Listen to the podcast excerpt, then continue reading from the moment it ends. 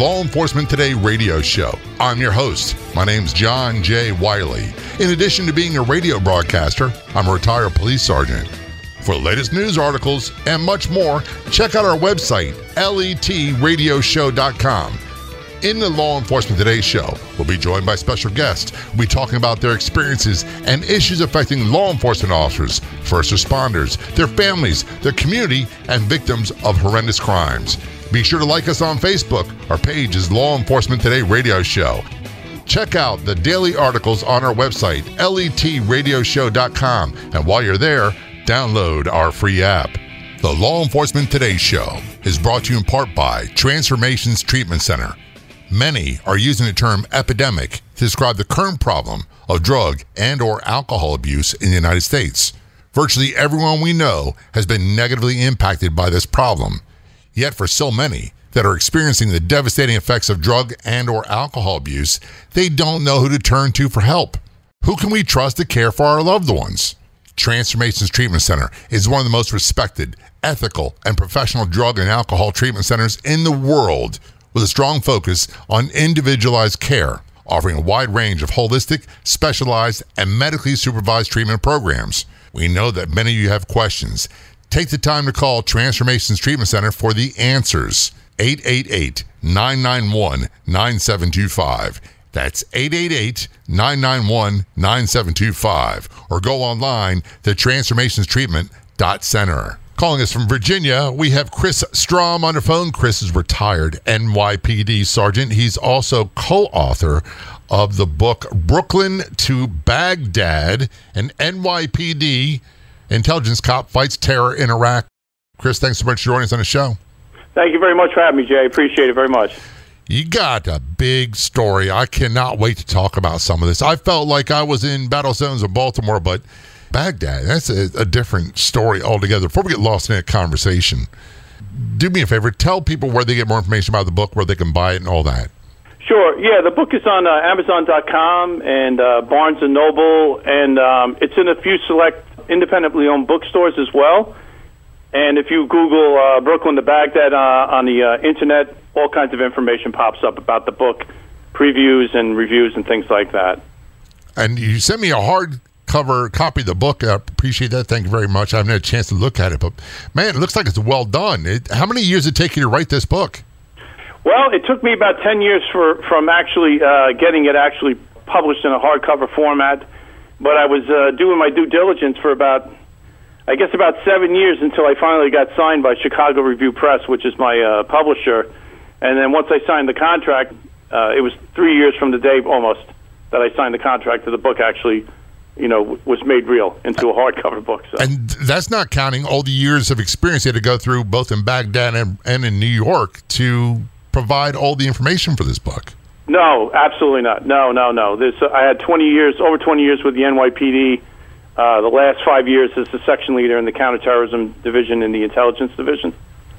So, uh, you know, there's there's a lot that's in the book. A lot about my my past experience and then the uh, post experience from the uh, New York City Police Department. Well, how do you go from being a cop in New York to being in Baghdad? Now, I know some guys who've done this, and you're, you're, certainly not alone. But you're not in the majority. Not everybody does this.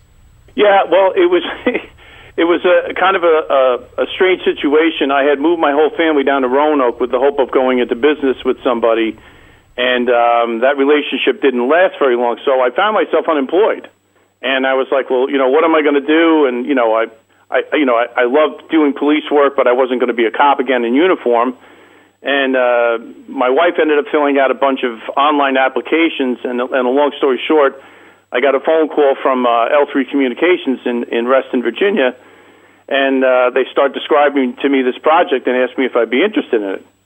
Let me get this straight. Your wife decides I'm going to go on the internet and I'm going to find him a job. I'm going to make sure that job is so far away he'll be on the other side of the planet in a combat zone. well, it was. I mean, was, there were several jobs that were filled out, and they were looking for what they call uh, LEOs or LEPs, uh, law enforcement professionals, people that had experience in, in interrogation, in interviewing, and um, intelligence work. And I think this was just one of those jobs that she just said, "Hey, I'm just going to fill out a bunch of uh, things, cast a wide net, and then."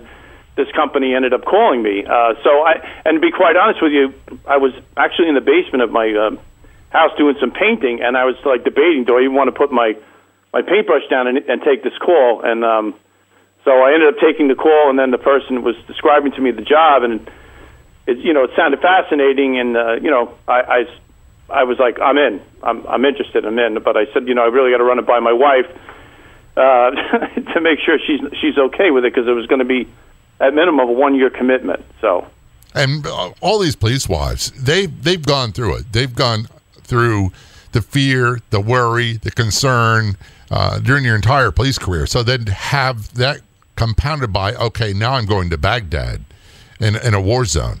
Uh, how did she do that? How did she manage to make it through that?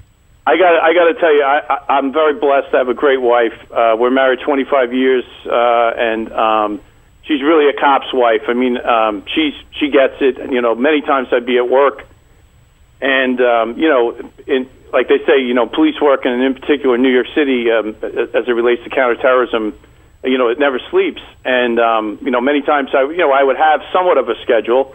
I, I generally started at eight in the morning and finished my tour at ten o'clock at night, and um, you know, I'd be, you know, basically grabbing my coat and, and keys to my car and getting ready to leave, and you know, the phone would ring, and then you know. Uh, something would pop up on the news that was related to you know whatever incident I was doing a, a live response to, and my wife would be like, uh, "Are you going to be late tonight?" And you know it was like a code, and I was like, "Yeah, I'm gonna I'm gonna be a little late tonight." You know, don't wait up. yeah, so, I, yeah. So she so she's definitely a cop's wife, and she's and she gets it, and she's been um, my best friend and, and, and so supportive and a great mom to my kids, really. Well, please tell her I said thank you for what she's done too, because that's not an easy task being on that side of the badge. No, it certainly isn't. You're you're right about that, Jay. Certainly not. And I really didn't know until I retired, years after I retired, how much people like my mother worried. Even though I was very good at what I did, there was still that nagging fear. I, I had plenty of close calls. I'm sure you did as well, but I really didn't comprehend it until I was away from the job. No, and I, I think that's a lot of it. I think you're so wrapped up into it and so focused. And um, and again, it's not a question of uh, are, are people fearless. You know, that fear is is is present with everybody. It's part of the you know human condition. But I don't think it's something that you dwell on because you're so focused on what it is that you have to do that you just don't think about it. And then afterwards, you know, after it's all over, you're like, especially as you get older. Uh, you know, I'm I'm 59 now, and and you and you reflect back and you go wow, that was some. I did some crazy things, and I really took some unnecessary risks, maybe that I shouldn't have taken. But you know, that's just part of the job. That's part of the the excitement and the fulfillment of the job. Quite honestly, I think. I think that's what makes the job so rewarding. It's not about the money, of course. You you, you know, people should be paid for and compensated for what they do.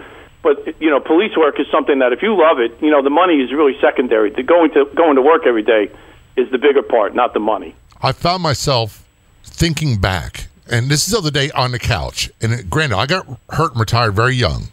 So I've been retired more than 25 years. Okay. And thinking of some of the instances I've been in, they're really close calls and, and they're really violent scenarios. And I was like, wow. And you know what? It's not it's not like an active fear, but that nagging doubt comes in mind is is I don't know how to describe it, but it's like I was very, very, very lucky. Oh yeah, yeah, you know, I I I agree. Uh, I understand when I say I agree. I know what you're saying. You know, there's things like car chases that you know my my uh, my daughter is fixated with this uh, show Live PD, and um, you know it's right there. It's you know it's unedited and it's happening right there, and it's there's parts that are very humorous, which there's you know a whole side of police uh, police work that's very humorous and funny when you're looking at it objectively, and uh, and then some of it's kind of morbidly funny that you know people would be like that's kind of disturbing, but at the same time, it's cop humor, and you kind of laugh at it at the same time. I'm I'm tracking with you on that. I can't watch those shows. I've had too much adrenaline gets going when I don't want it to. There's only one official Facebook page. What you do, you do a search on Facebook for Law Enforcement Today radio show. Click like and follow. We are talking with Chris Strom. Chris is retired NYPD. He also went to Baghdad. We're going to talk more about that in just a few moments. This is the Law Enforcement Today Show. Don't go anywhere. We'll be right back. All too often, we find ourselves getting asked, Where can I find other great podcasts? Do you have any suggestions? Because of this, we decided to create our own network of podcasts here on Law Enforcement Today. You can access top podcasts about law enforcement on our website and free app.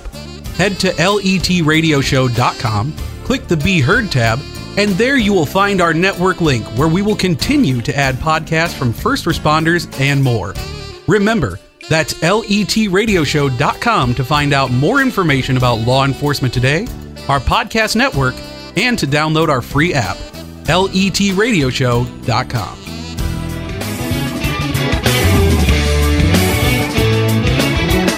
Back to our conversation with Chris Strom on the Law Enforcement Today show. Chris is retired NYPD sergeant. He also spent time in Baghdad. He is co-author of the book Brooklyn to Baghdad, an NYPD intelligence cop fights terror in Iraq. We're going to talk about that, your time in Iraq, in, a little bit. But first, I want to go back to something a lot of people really don't comprehend the, the real world experience of policing, especially when you talk about policing in America's biggest city and biggest agency, the NYPD. So, bird's eye view, your police career from start to finish. Oh, okay. Well, like most people, uh, I started out on patrol, and then from there, I worked my way up into uh, anti-crime, which is um, a plainclothes outfit, and um, you basically work at a precinct level, addressing uh, violent crimes, robberies, guns, stolen cars, and, and things of that nature. And then from that, I, I got involved in a police shooting, and um, to make that a very short story, uh, because of that, there was a little bit of controversy, and they I, I fared well in the shooting, but they just didn't want me to stay in the precinct. So I actually got laterally promoted to what they call a citywide task force. So it's basically anti-crime. But now I had the whole borough of Queens, and I'm doing the same exact thing I was doing at a precinct level, but now it's it's all it's all the uh, precincts within the, uh, within Queens County of New York City.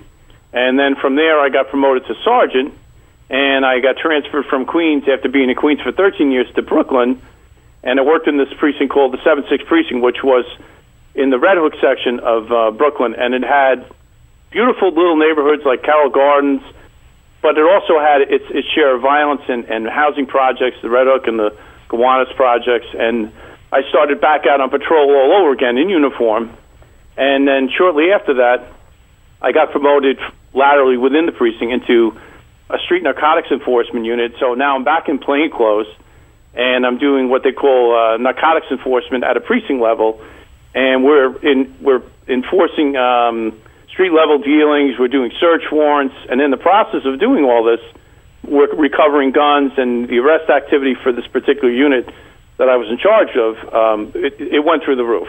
Uh, I worked with some really gifted people, some amazing people, aggressive cops. Uh, it was like the United Nations of, of guys and girls, people who I'm very uh, close with to this day uh, that really made me look like a superstar. And um, from that, um, 9/11 ends up happening, and now narcotics enforcement is taking a back seat, and now everybody's on edge because of you know the the terrorism attacks, and uh, so now we're basically all staying close by in the precinct, addressing issues within the precinct. You know, people were very hypersensitive about things that they saw. You know, if you see something, say something after about a, six months or seven months of that, we started the narcotics unit back up again, and then from that, I was tapped by the actual precinct commander to take a spot within the intelligence division. And I was saying to myself, I'm already doing street narcotics, and I have a great team, and I love these people, and I have steady days off, and you know we're having fun, and and you know going to work was like something I looked forward to every day, honestly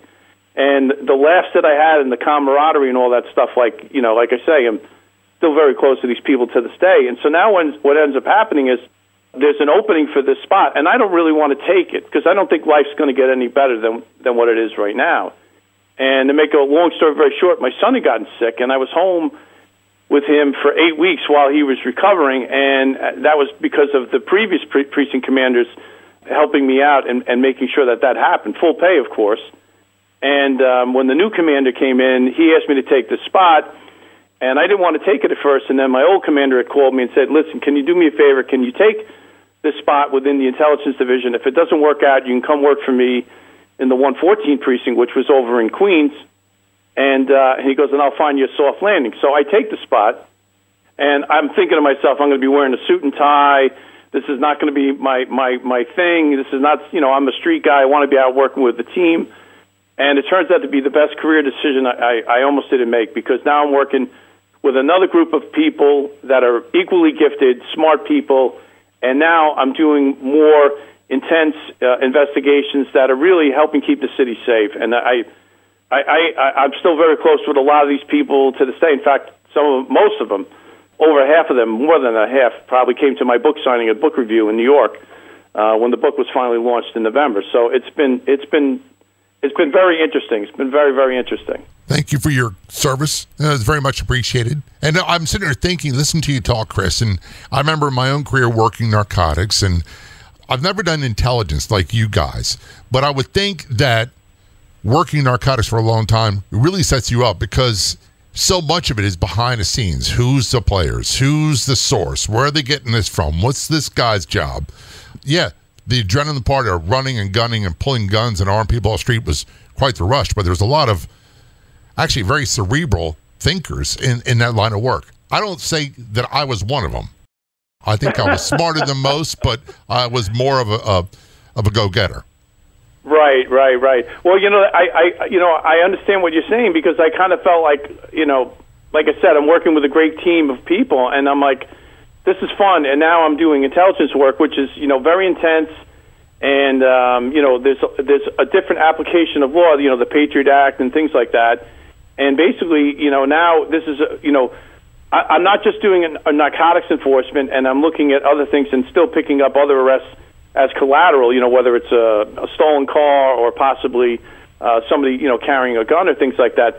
But the process is fundamentally the same. But now there's a lot more surveillance involved. There's a lot more nuance. In other words, everybody knows what a crime is. Even if you're not a cop, you know that taking property from a store or hitting somebody with a with a weapon, it's a crime. We're talking about terrorism now, and now is there a nexus to terrorism? Well, so I'll give I'll give a, a, an example uh, back in the day, you know, people would go into and they would buy, you know, in bulk, you know, all kinds of bolts and nuts and things for like home home projects. Well, now, you know, somebody goes into a and they buy, you know, 50 pounds worth of, uh, you know, threaded pipe, and the guy doesn't appear to be a plumber, and now you get a phone call.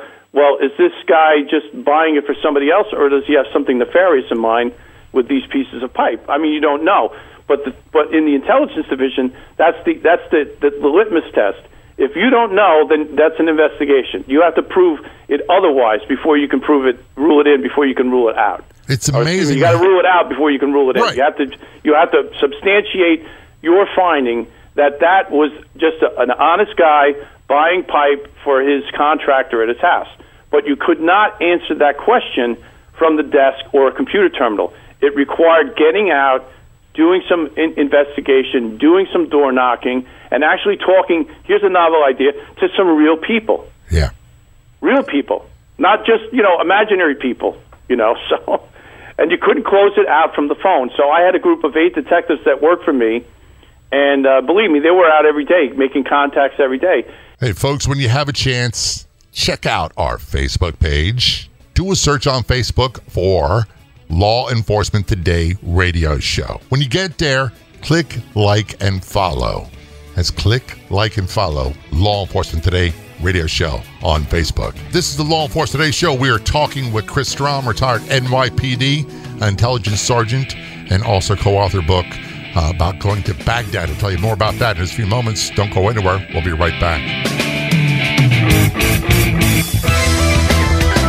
Finally, our heroes have access to a world class program for PTSD, anxiety, depression, and more. The Help for Our Heroes program at Transformations Treatment Center provides a comprehensive range of treatments for substance abuse, addiction, co occurring mental health disorders, and PTSD. Plus, they offer complete treatment for mental health issues for those without substance abuse problems. In addition to multiple rehabilitation and holistic treatments for all those suffering from substance abuse problems, the Help for Our Heroes program at Transformation Treatment Center is a nationally acclaimed veterans and first responders treatment program where law enforcement, firefighters, veterans, and all first responders receive the separate and highly specialized treatment they need. Got questions? They have the answers at the Help for Our Heroes program at Transformations Treatment Center. Call 888 991 9725. 888 991 9725. That's 888 991 9725. Online at helpforourheroes.com.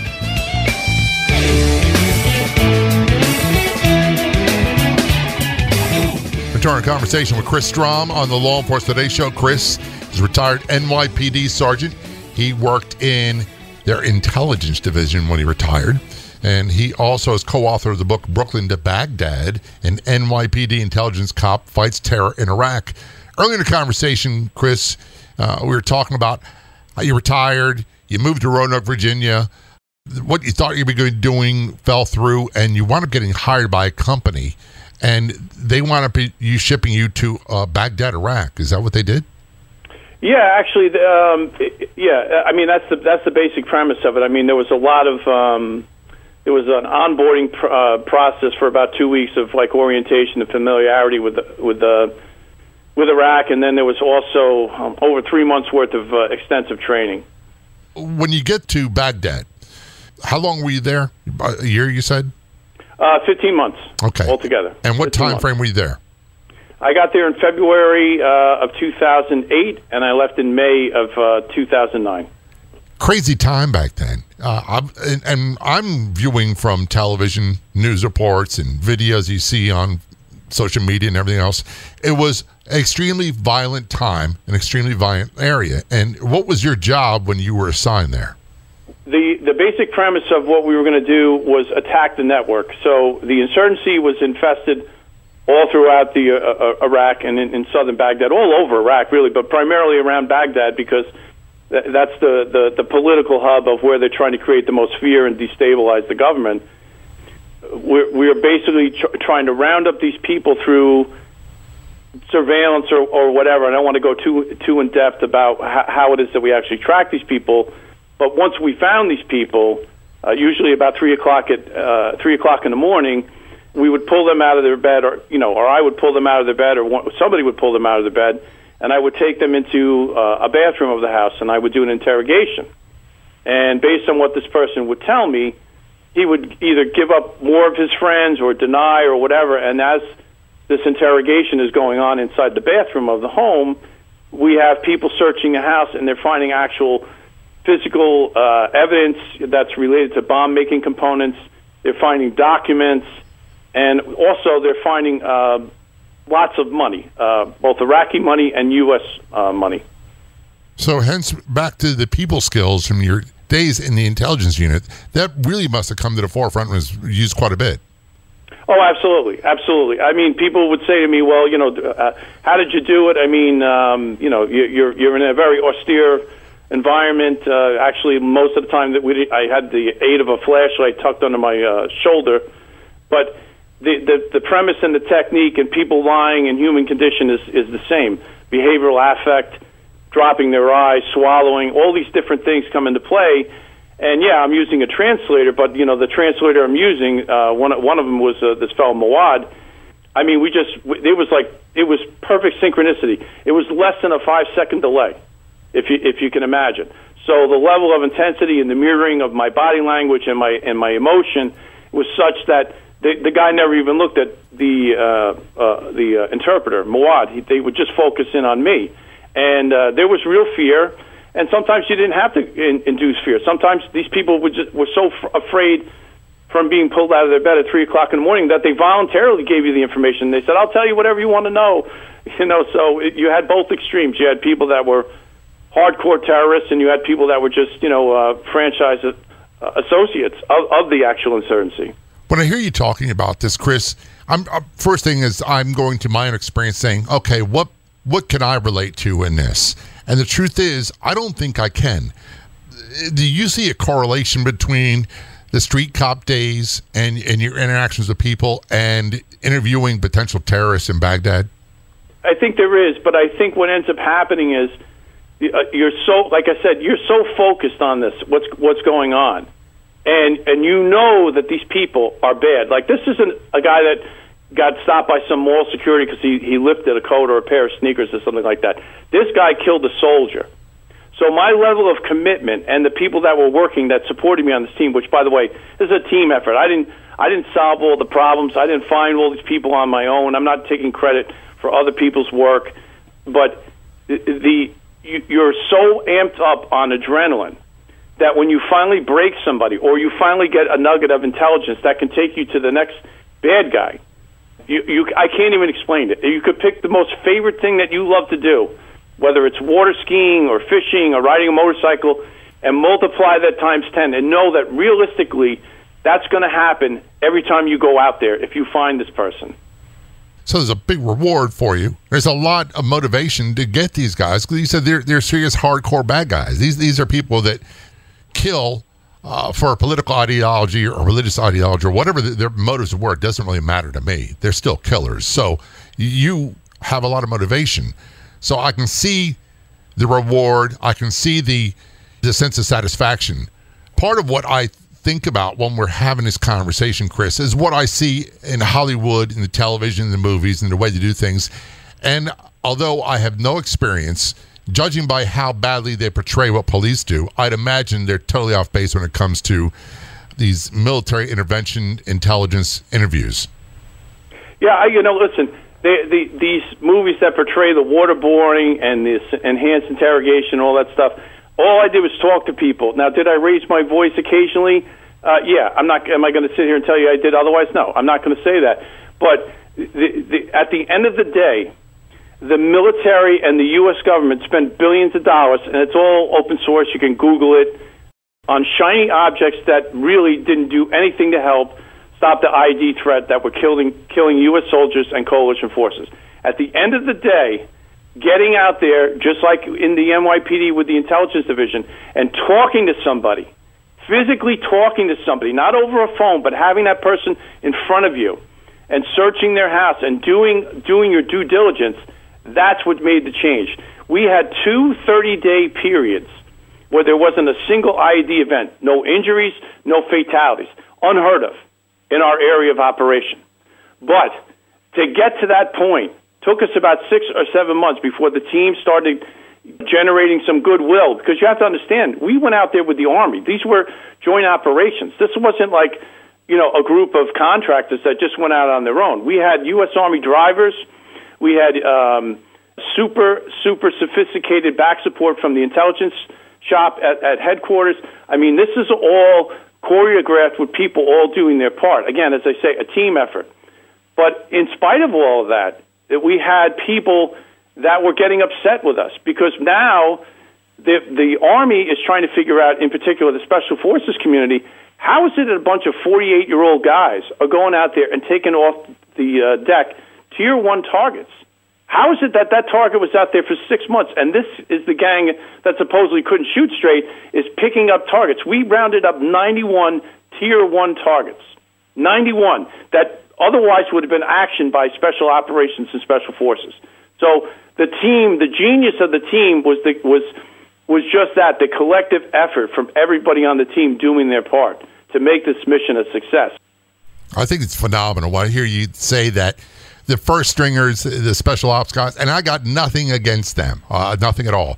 But why is it that these old 48 year old guys are, are, pulling off what we cannot? It, it's amazing stuff. We are talking with Chris Strom. Chris has a, a long career in the NYPD, retired at the rank of sergeant, uh, is an intelligence unit in uh, New York and he was sent to Baghdad as part of an intelligence unit there for a contractor. And he's co-author of a book, Brooklyn to Baghdad, and NYPD intelligence cop fights terror in Iraq. Of all the radio stations in the United States, there's only one show like ours, the Law Enforcement Today radio show. And on Facebook, there's only one official page.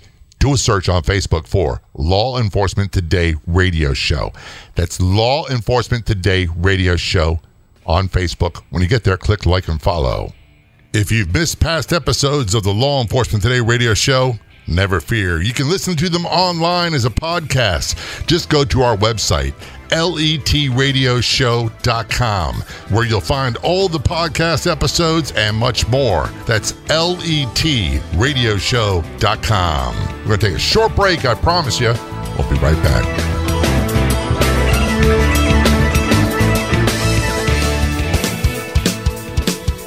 Did you know that 32% of Americans listen to at least one podcast a month and 22% listen to podcasts weekly?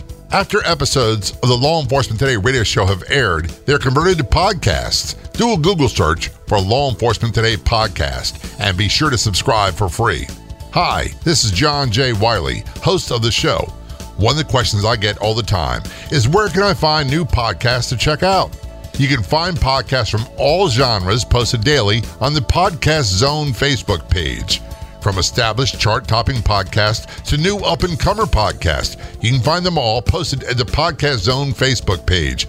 Do a search on Facebook for Podcast Zone. Look for the bright green profile image and be sure to click like and follow. And tell your friends about the Podcast Zone Facebook page.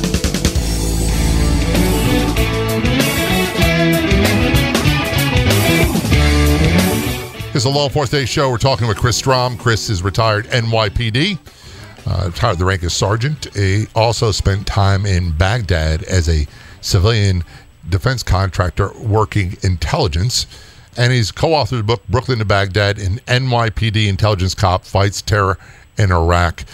Fascinating conversation about your time in Baghdad. We could do a whole show on that, but I want to go back to your time with the NYPD. Again, towards the end of the last segment, we talked about how Hollywood gets it all wrong. Uh, police movies, police television shows.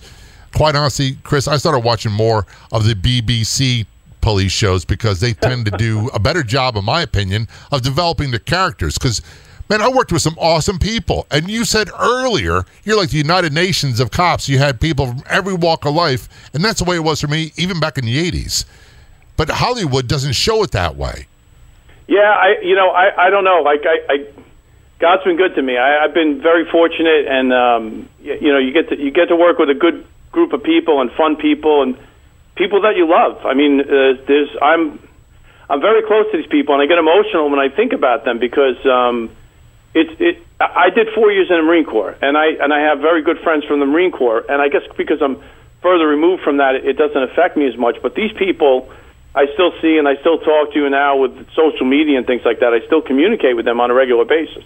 But I agree with you that Hollywood doesn't do as good a job as they probably could do with the, development. Every once in a while, you'll see a really good movie where there is good script writing and there is good character development and things like that. But um, in these shows that are episodic, it, it doesn't. I don't think it translates very well. No, it doesn't. So. And, and in the news, I might say Hollywood. I'm talking about television, movies, and news as well. Right. Uh, and Agreed. one of the, my biggest pet peeves is, and we see it all the time. And one of the reasons that law enforcement today, by the way, check our website letradioshow.com. Great news articles. An officer was shot, and, and the news media will say the good news is injuries are not life threatening. They'll be okay, and that's all they ever say. And I know right that that's not the case. That there's some man or woman, some brother or sister that's laid up in a hospital bed going through multiple surgeries, and their family is wondering what's going to happen. Where are we at? Where, where, and it's a long, drawn out process to get to where they're okay.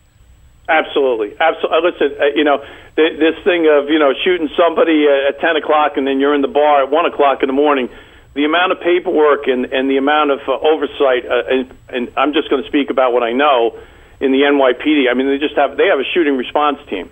Uh, in fact, they probably have one for each borough. I'm not that familiar with it, but you know, you rest assured, if there's a shooting, uh, you're not going home. Uh, you know, and you're probably going to the hospital, and they're probably going to take your gun and shield, and they're going to do an extensive investigation. They're going to take your weapon and do a ballistics check, and and if God forbid there's more than one person that fired a shot, then it's a real, you know, yeah, it's a real, uh, it's a real uh, rodeo. so I can tell you from my own experience, uh, one of the last shootings I was in, I, I was throwing up afterwards, and I was experienced street cop, and I, this was not my first trip going down that road. It was such a horrific affair, and the emotional roller coaster afterwards you don't go through something like that and then you're okay the next day. I, maybe there are people like that. I don't know anyone like that. We're all somewhat changed. I don't mean that for the negative. I don't mean that as we're damaged goods or anything horrible. I just mean you can't go through that, see what we see, experience what we experience, have to use deadly force, and be the same guy you were when you were 18. Well, yeah, and I think I think to your point, it's more like post traumatic stress disorder, which is now I, I mean, become part of the American uh, vernacular because you know this is what's been going on for years, and they recognized it in the military. But it's really, I, I mean, you're just in a different environment. It's the same application. Yeah, I get it. You know, the people aren't shooting you from a high point uh, on a daily basis or on a routine basis, but but the the the effect of taking someone's life or shooting at somebody who's shooting at you or applying deadly physical force toward you yeah, that that's a psychological trauma that um, you know to dismiss it uh, or say one is worse than the other, it, it's just not true. They're both equally damaging psychologically, and it has to be addressed. And I think depending on the department, uh, depending on the internal affairs, and depending on the shooting investigative team, however that works, depending on which department you're from, and certainly depending on now if it's if it's there's a racial component attached to it. Now, when I say racial component. I don't mean that the that the cop is racist. I don't. I'm just saying that if it turns out that the cop is black and he shoots a white guy, or vice versa, the cop is white and shoots a black guy, it's not that he shot the guy because he was black or because the guy was white. It just happened that way. Right. It just happened that way. But it can't just be that way on TV. It can't just be that way uh, for the for the sake of that. Like I like like you went out or I went out with the idea. I want to shoot somebody other than my own skin color because I have nothing better to do with my time in my life. I want to be dragged through the mud and go to the grand jury and be on the desk for six months or a year until they can resolve this problem. That's exactly what I want.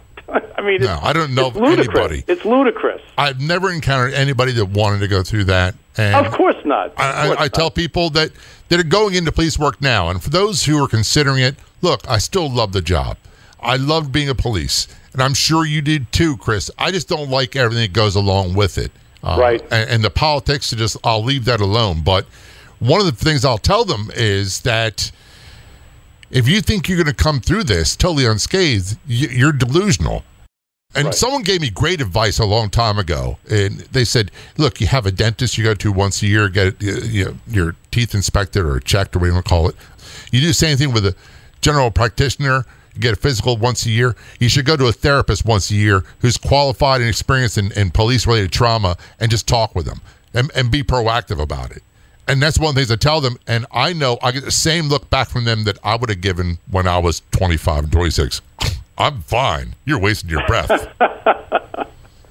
well, you know, the, here's the, here's the problem, and I and I agree with you. I mean, as you get older, hopefully you get smarter. I'd like to think I got a little bit smarter, and I don't think the same way I did when I was 25 as I do now at 59. But um, you know, there's a stigma attached to it, and people are. It's it's it's a it's a two-edged sword. On the one hand, I agree with you wholeheartedly. Uh, when I was 25, I would have said I would have looked the other way and probably been dismissive at the same time.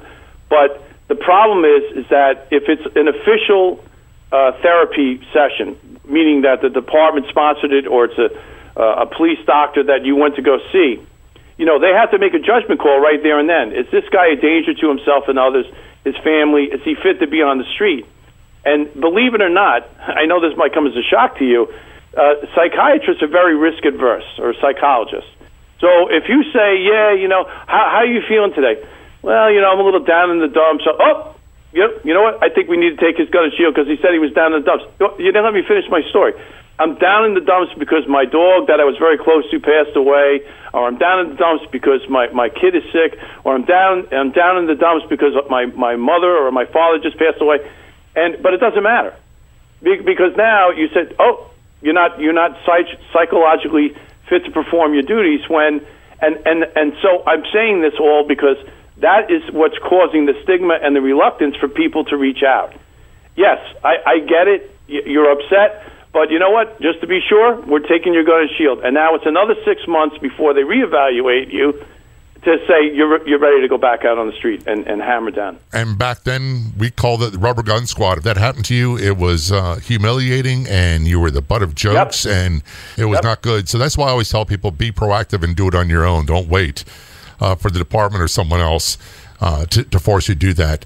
We're talking Chris Strom. Chris wrote a book or co authored a book called Brooklyn to Baghdad. An NYPD intelligence cop fights terror in Iraq. Where can people get more information about the book, buy it, et cetera, et cetera? Yeah, my publisher is Chicago Review Press. Um, I'm very fortunate that they took me on as a new author. Uh, the book can be bought on online at Barnes and Noble and also Amazon.com and probably some independent stores, primarily probably in the Northeast, not so much, I, I think, um, nationally distributed.